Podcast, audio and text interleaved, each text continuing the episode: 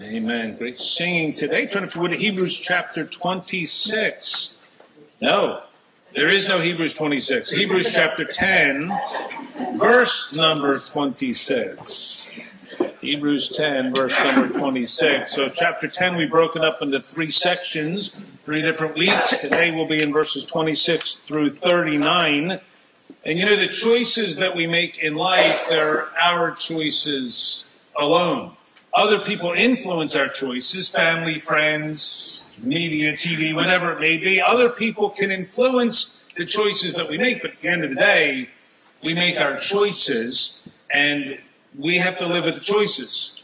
And here, the writer of Hebrews is encouraging the believers, many of them believers, some of them he wasn't sure if they were believers. He was hoping they were all believers. But some of them were trying to decide whether it was worth it to keep following Jesus. Because it was getting tough, it was getting difficult, it was getting hard. There was pressure upon them, there was persecution that was happening, and some were just saying, you know what? What I want to do is I want to hold on to Jesus but I'm going to go live back in Judaism because it's safer. So what I'm going to do is try to hold on to Jesus and Judaism. I just want to be safe. And the writer is saying, I'm sorry, but when you choose to hold on to Jesus, you must let go of Judaism. And when you choose to hold on to Judaism, you have let go of Jesus. So you, you can only make one choice here. It's, it, it's impossible to choose both. And so the writer of Hebrews is not just writing to the people who are struggling between Jesus and Judaism. He's struggling, he's writing to people like us today.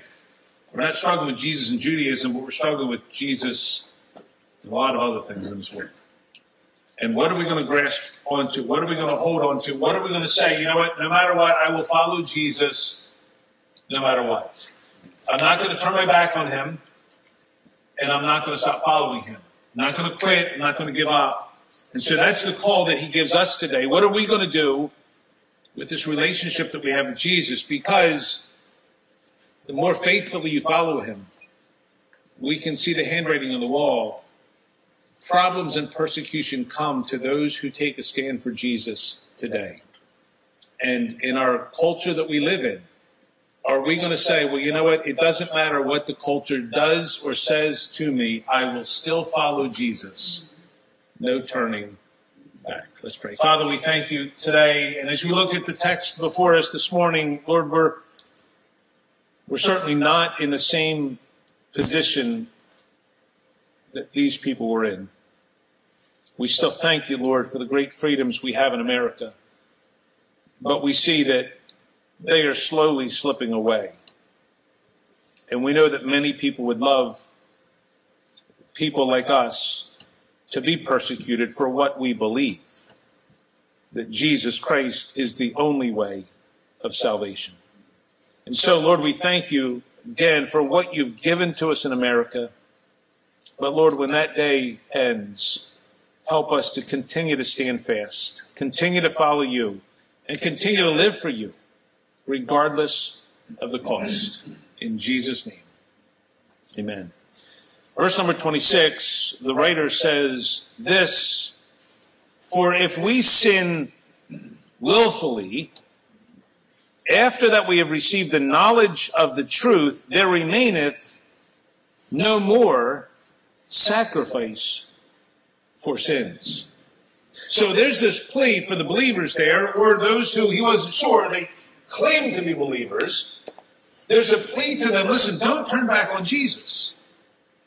Because he says this if we sin willfully after we've received the knowledge of the truth, there remaineth no more sacrifice for sin. So what he's saying is listen, if you're saying, I'm holding on to Jesus Christ to save me, Christ alone, it's through no works, it's through nothing else, it's through Christ alone. But then you say, I'm going to let go of that and I'm going to go hold on to a religion that teaches something different, he says, then his sacrifice doesn't count.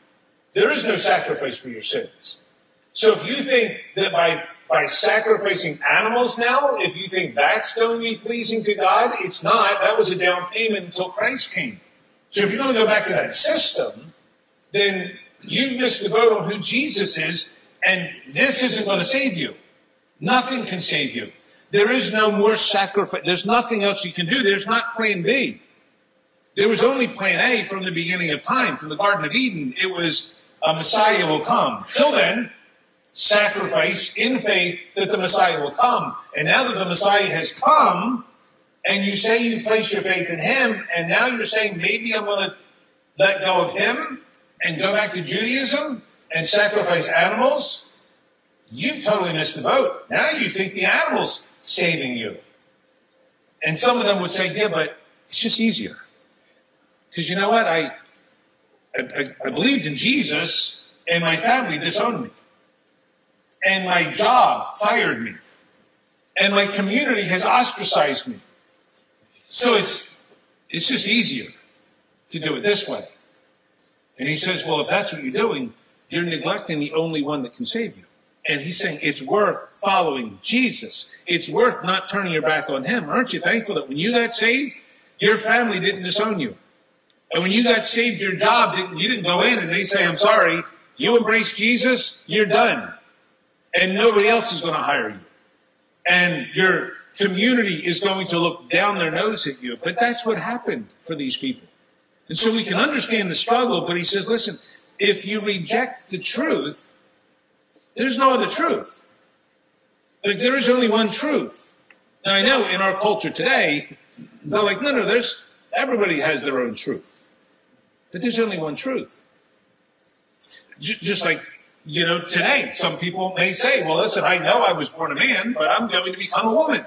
My new truth is now I'm a woman. Here's the thing. Your new truth is you're still a man. You may look like a woman, you may act like a woman, you may take hormones to make you think you're a woman, but in the beginning, God created a male and female. The truth is, there's only one gender. You can't choose between making a new gender, that you're either a male or a female. That's the truth. Now, if you say that too loudly and in the wrong place, you will be ostracized because our nation has gone woke. But the Bible says there's truth. What are you going to do with the truth? My daughter was asked that question in one of her college courses this week. We want you to give a three minute video and put it on YouTube on what you believe about gender. Like, what in the world does that have to do with the class she's in? But she had to do it, and praise God, she biblically answered the question. And she's like, I don't know what he's like. He might fail me. I don't know. I don't know what he's doing. I don't know where he's at. He got a, a hundred, praise God. But you know, he could have said you fail because that's not truth. But God says, no, no. My truth is truth. And when it comes to salvation, there is nothing more clear. Salvation is through Jesus Christ alone. And he's pleading to them, don't turn back on Jesus, verse 27. But there is a certain fearful looking for of judgment and fiery indignation which shall devour the adversaries. He that despised Moses' law died without mercy under two or three witnesses of how much sorer punishment, suppose you, shall he be thought worthy who hath trodden underfoot the Son of God and hath counted the blood of the covenant wherewith he was sanctified an unholy thing and hath done despite under the Spirit of grace. For we know him that hath said, Vengeance belongeth unto me, I will recompense, saith the Lord. And again, the Lord shall judge his people. It is a fearful thing to fall into the hands of the living God. Booker T. Washington said, A lie does not become truth. Wrong does not become right, and evil doesn't become good just because it's accepted by the majority. It's a good statement. Just because the majority of people say this is what we think is the new truth. Well, if God says otherwise, then it's otherwise. We must go back to what the Word of God says. And so he's reminding them, listen, if you reject, and again, he's speaking specifically about the cross. He's speaking specifically about salvation. If you say, I don't believe that Jesus Christ is the only way to get saved, I think he's part of the way. I think it's Jesus and good works. I think it's Jesus in baptism. I think it's Jesus and church membership. He's saying, listen, you're, you're letting go of Jesus. Because the Bible talks about Jesus died alone. In Christ alone, my hope is found. It's not found in Jesus and me, or Jesus and works, or Jesus and church, or Jesus and the Lord's Supper. It's found in Jesus Christ alone. He paid it all. And so he says, if you reject that, if you go to any other religion, any other belief system, then he says, you only have judgment waiting for you. When we die, we will step into the not loving hands of our Heavenly Father, but the judgment hands of a holy God. And that person will die, and God will say, Why should I let you into heaven? And he may not ask the question, but if their attitude is, I'm trusting in something other than Jesus Christ alone, then the answer is, Depart from me and never knew you. And, and many people will go to hell believing in the story of Jesus. Of course, I believe Jesus came. I believe he was God. I believe he was God in the flesh. Of course, I believe that. I believe he died on the cross and the third day rose from the dead. I believe that. And I believe you have to trust in him to save me from my sins. But I also think you also have to be a good person. And I think you also have to be baptized. And I think you have to be part of a church. God will say, Depart from me. I never knew you. Why? Because we've changed the truth. And look at what he said. Under Moses, if people died without mercy under the law because of two or three witnesses, how much sore, verse 29, how much sorer punishment suppose you shall he be thought worthy who hath trodden underfoot the Son of God and hath counted the blood of the covenant wherewith he was sanctified an unholy thing and hath done despite to the Spirit of grace.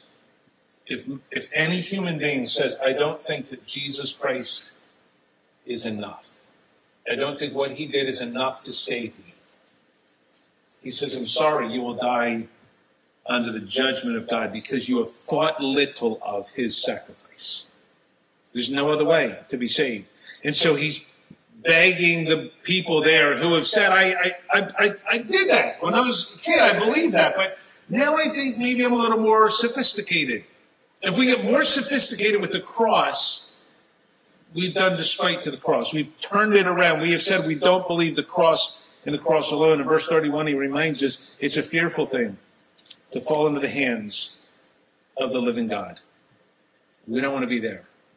Or the holy God of the universe would ever say to somebody who went to church their entire life, who prayed a prayer, who believed in the, the cross, the death, burial, and resurrection, but there will be some people who will die and go to hell believing all of that. Why? Because they've added something to it. They've added good works. They've added, well, I think you have to do it this way. I think I have to hold on to God rather than God hold on to me. I think it's all about me keeping myself saved or me doing enough good works. I believe this, but I also believe you have to be good enough. God said, well, then that person has rejected Christ. They're thinking that there's another truth. And God will say, I'm sorry, I never knew you. Matthew reminds us of that. Many will say to me, Lord, Lord, have we not done many wonderful works? I believed in you, but I also did good works to get saved. God will say, I'm sorry, depart from me. You that work iniquity. Why? Because if my good works done for God are done to hopefully save me, God said it's not good then. It's iniquity. And that's the truth. And so he's begging them, don't go back to Judaism, because if you go back to Judaism, it's a sign that you don't believe the finished work of Christ. And some of them may have gone back to Judaism, may genuinely have been saved, and they just were pretending in Judaism because they wanted to keep peace in the family. They weren't pleasing God. But once you're saved, you can't lose your salvation. You know anybody that you thought was saved and now they're like, I don't even know if they are saved because they don't live for it. Well, if they genuinely were saved, they can't lose their salvation. However, that person needs to check whether they fully understood salvation to begin. Because God puts his spirit within us. Look at verse 32. So he writes to those who are thinking about going back to Judaism, or maybe for you and me, going somewhere else. verse 32, then he says this, but call to remembrance the former days in which after you were illuminated, you endured a great fight of afflictions. Parts, partly whilst you were made a gazing stock, both by reproaches and afflictions, and partly whilst you became companions of them that were so used. So he said, I want you to remember when you did get saved, when you when you embraced Christ, and remember what happened. The lights came on. You saw things a little more clearly. Again, for us, think back to the day you got saved. And think about that moment, and you understood things got a little bit different in your mind. Your thought life was different about what it meant to follow Jesus. You understood it wasn't just what I'm supposed to on Sundays. You understood that if you genuinely received, He started working your heart and changing you. And what did they do? Some of them, they changed their companionship. They started hanging around believers now. And they started following the Lord in, in the right way. And, and he said, You became a gazing stock. Other people put their eyes on you and they're like, I wonder if this is genuine or not. And they watched from a distance and he wondered whether you were going to continue to follow God. And they watched and they watched and you've been faithful. Verse number 34 You had compassion on me in my bonds. So when the, the writer was, he, he was in prison. What did they do? You took joyfully to the spoiling of your goods knowing yourself that you have in heaven a better and enduring substance. So he said, I was in prison. And he said, What did you do? You guys took some of your money you really couldn't afford to part with, and you helped me out. You bought me stuff. You brought things to me. You cared for me. So he said, What? There was a change in your heart. He said, Don't forget that. Don't forget your salvation experience because for sometimes as as children of God, the more we live for God, sometimes life gets harder and harder. It doesn't make sense to us. We're like, why shouldn't, the more I live for God, why shouldn't life get easier? Why shouldn't there be less problems? I shared with somebody this week, uh, not here, but somebody else, that the, the more we live for God, the more we get serious about the things of God. You know what we've done? We've kind of thrown a hand grenade into hell. And Satan's now angry. And so Satan and his demons, they start coming after us. Like, oh, really? You want to be serious about following Jesus? I'll see to that. And then what happens? There's problems and there's difficulties. Remember what happened to Job? Here's a man who loved God and was living for God and was faithful, and all of a sudden, God used him as an illustration and said, Look, Satan, that's what a God, a godly human being looks like on the planet Earth. And Job said, What if I test it? God said, You can test it. And we look at that scene and we're like, Man, I, I'm glad I wasn't Job. But man, the story of Job has encouraged my life. But I wonder if there's somebody else in this world that needs some encouragement. Not from Job, but from you. And so God has said, I'm going to put you or me through some trials and difficulties so that that guy at work can watch a living present day Job respond to difficulties and how you come out on the other side. And so we don't understand all that is going on, but we know there's a spiritual battle. We wrestle not against flesh and blood. We wrestle against spiritual wickedness. And so the writer here is saying, listen, guys, don't give up on God.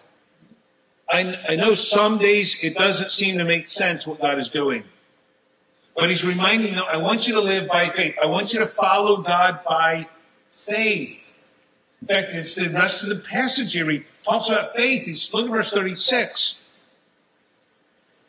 For you have need of patience, that after you have done the will of God, you might receive the promise. Anybody here like really, really good with patience? Like you're like, I don't know why people struggle with patience. I don't ever struggle. We all do, right? Waiting on God or waiting on people or waiting on circumstances, it's it's not the most pleasant thing to do. And the writer says, listen, you know why you, as a child of God, have sometimes wondered if it's worth following Jesus? It's because you haven't seen the end yet. You're in the middle, and in the middle, in the struggle, in the difficulty, you're wondering, where's God? And you're like, why doesn't he just act today? And it's been like, it's been a month, it's been a year, it's been 10 years, and when is he going to show up? When is he going to fix this? And he says, you know what, you need patience. You know, when somebody says you just, all you need is patience, you want to just slap them. Like, are you kidding me? I don't need patience, I need an answer now. Oh, I do need patience, don't I? But he's begging us, don't give up on God. We get frustrated with God. His way doesn't make sense. We get irritated. We get like, God, I'm trying to pour my heart into following you. And this, why this? That guy over there, he hates you. And he's got a 15 car garage and 25 cars, and he's got a swimming pool the size of Lake Michigan. Why don't you do something with him? And God says, because he's not my child. You're my child, and I'm trying to improve you and make you more and more like me.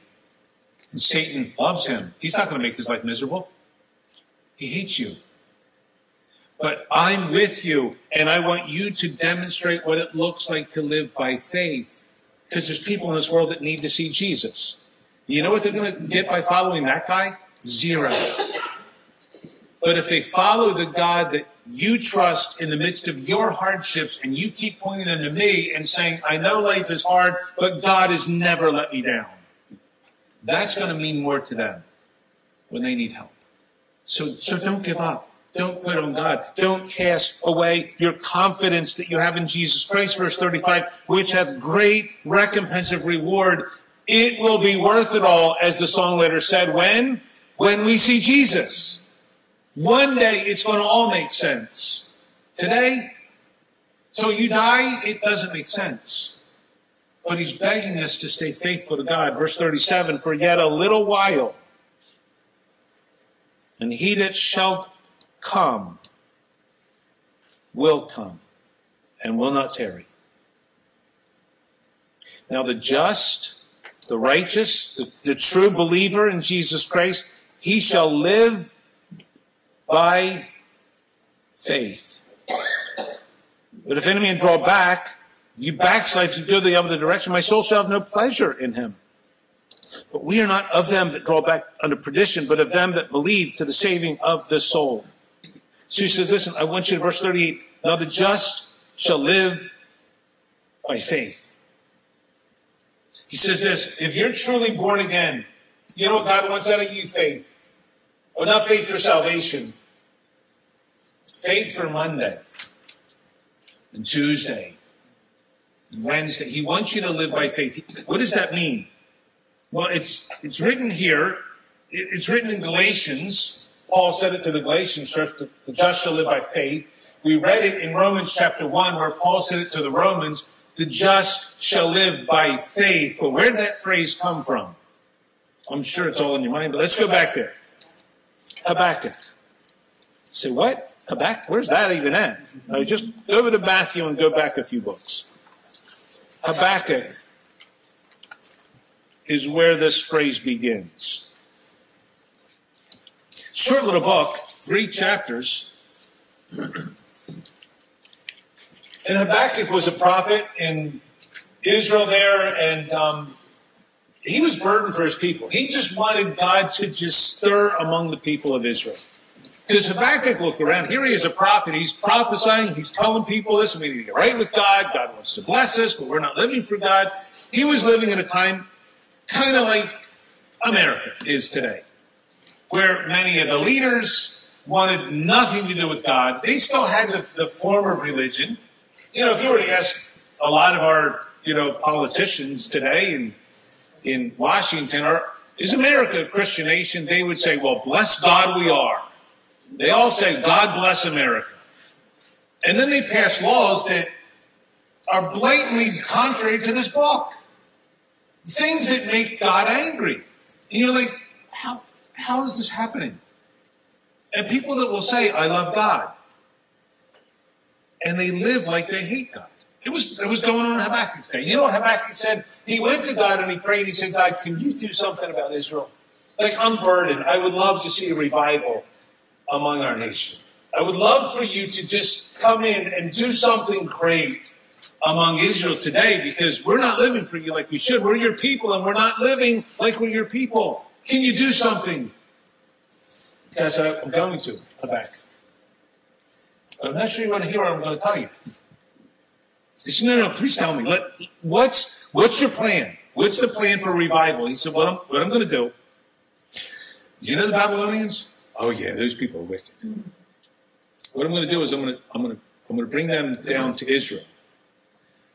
And I'm going to have them like plunder and destroy, just destroy Israel and capture a bunch of people and take them back captive. And um, it's going to last 70 years. And it's going to be a brutal time. But that's, that's what I plan to do. And Habakkuk said, I'm sorry, what? Like that's not what I was hoping for is revival. I said, Oh, believe me, when they get done, some of those people are going to be revived. Yeah, but God, you're going to use Babylon. They're wicked. They hate you. He said, I, I know. Told you you didn't want to hear the story. but this is what I'm going to do.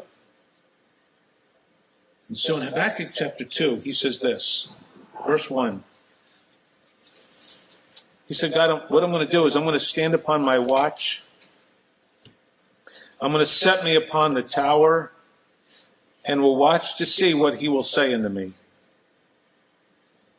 And what shall I answer when I am reproved? And the Lord answered me and said, Write the vision and make it plain upon tables that he may run that readeth it. So, so Habakkuk said, all right, God, what I'm going to do is I don't, like, I don't see how this is good. I don't see how this can be part of your plan, but what I'm going to do is I'm just going to, I'm going to trust you. I'm going to believe you. I'm going to watch. I'm going to look. I hope it doesn't happen that way, but I'm going to watch. I'm going to wait. I'm going to trust you. And God said, you know what? You might want to write this one down because other people aren't going to believe it either. And other people are going to struggle because they're not going to understand how I work. But I'm sovereign, I'm God, I know what I'm doing, and I know it's best. So write this one down. Verse 3 For the vision is yet for an appointed time. But at the end of it, shall speak and not lie. Though it tarry, it's not coming right away, it's coming. Wait for it because it will surely come. It will not tarry. Behold, his soul which is lifted up is not upright in him, but the just shall live by his faith. Write that one down, Habakkuk. And Paul picked it up and wrote it in Romans, and he wrote it in Galatians, and the writer of Hebrews wrote it in Hebrews. And it's a, it's a phrase that we have heard and we've believed and we know that God says this faith is trusting me when you don't understand what's around the corner, when you don't know what he's doing, when you look at the circumstance, you say, this doesn't make any sense. I don't know what he's doing. Like, I thought he loved me. I thought he cared about me. Why would he do this? God says, you know what? The just, he to live by faith. How'd you get saved? Well, I got saved by faith in Jesus Christ alone. How does he want me to live today? By faith in Jesus Christ, the sovereign King of the universe, the one who knows what he's doing. He's in control. He has a plan for my life. And some of these people in Hebrews were saying, God, I, I don't know if I can take much more. I'm about ready to throw in the towel because I, I don't know what you're doing. Why me? And he, and he was pleading for them, don't turn your back on Jesus. Don't give up. God knows what He's doing. He knows every detail of your life. He knows what He's doing. Don't give up. If we live by sight, if, if it was all like, if God would write it down somewhere for us, like, what's my next, or when something happens, God said, here's why. You know, you, you had a fortune cookie and you open it up and it's like, this is exactly why you're going through this trial. It'd be a little bit easier, wouldn't it? This is going to last for six weeks and three days and then at noon on that next day, everything's going to get better. We can take it because we can live by sight. We can live by, okay, I've got six weeks or I've got six hours. of this problem. But when God says live by faith, and we're like, yeah, but it's been 12 years, like, how much longer? God says, I'm going to do what I need to do, and I won't tarry. I won't make it a minute longer than it needs to be. But it's going to be the right time. So trust me, have faith, live for me, because I know what I'm doing. And I've never made a mistake, and I'm not going to start with you. I have a plan. And yet some of these people are like, Paul, I'm, I'm about ready to just check out. Like, I'm not, I'm not saying I totally give up on God, but I'm like, I'm going, I'm almost done with church, and I'm almost done with reading my Bible, because I just don't know if I can take much more. He's saying, no, no, don't, don't give up. Don't give up. God knows what He's doing in your life. He will not fail you. Verse 39 is encouraging. Back in Hebrews 10. Because what did he say? He says, um, if you draw back in verse 38, God's not going to have pleasure in you. But we are not of them who draw back unto perdition, but of them that believe to the saving of the soul. So as he was begging these people, listen, don't turn your back on Judaism and don't give up on God, he said, I, I don't think you guys will. I don't think you will. Now, we all know people who have, right? But let's pray that they will get their hearts right with God and come back. But let's pray for one another that none of us get to that point.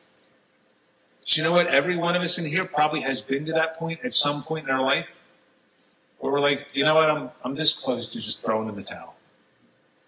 And we don't know when that happens in somebody else's life because usually we don't go up to somebody and say, hey, by the way, um, I'm not sure this is my last Sunday here because I'm about ready to throw in the towel. But somebody's last Sunday has been at some point. And they were like, that's it. And we don't know what's going on in their heart. That's why we need to pray for one another. That's why we need to get to know one another. Encourage one another, as we saw last week. Talk to one another. Find out what's going on because we need to help one another in their faith. And these people were like, you know what? I, what I'd like to do, I just want to be like Switzerland. I don't want to have to make any decisions. Like, I don't want to have to make a choice. Why can't I just hold on to Jesus and Judaism? Or Jesus and anything else? Why can't I just like not make a decision? Well, here's the even the people in Switzerland, they all have strong opinions. They just don't want to tell anybody what it is. They have strong opinions about every issue just because they're human beings. But they're like, we're not going to take a stand. Paul says, don't be like Switzerland. You need to take a stand. And Your stand needs to be, I'm going to follow Jesus, no turning back. Remember when Jesus told a bunch of people, followers of his, and they said, listen, um, I need you to know this. If you're really serious about following me, it's going to involve pain and difficulty and hardship. Because if you follow me, you get all of my enemies too. And so one by one, some of them were like, I'm sorry, I think I hear somebody calling my name. i am serious about following you, but I got to go. And one by one, people started leaving until there were the 12 disciples left. And Jesus looked at them and said, um, Where are you, you guys leaving too? And Peter said, Where else would we go? You have the words of life. And here's the thing if you leave Jesus to go to any other religion, or if you leave Jesus because you're just going to give up on him. Where else would you go? There is nothing else. And so the writer says, don't give up and don't fall back. He says, I'm begging you, follow Jesus. And that's the call to me. That's the call to you. Live by faith. Good chance we're going to have to put that faith into practice this week at some point. Or we're going to have to decide I know what God wants me to do. But I, I know what is more popular. I know what is a more easier decision to make here. But I'm going to follow Jesus. And that's the call. Don't give up. Don't turn back. Follow Jesus.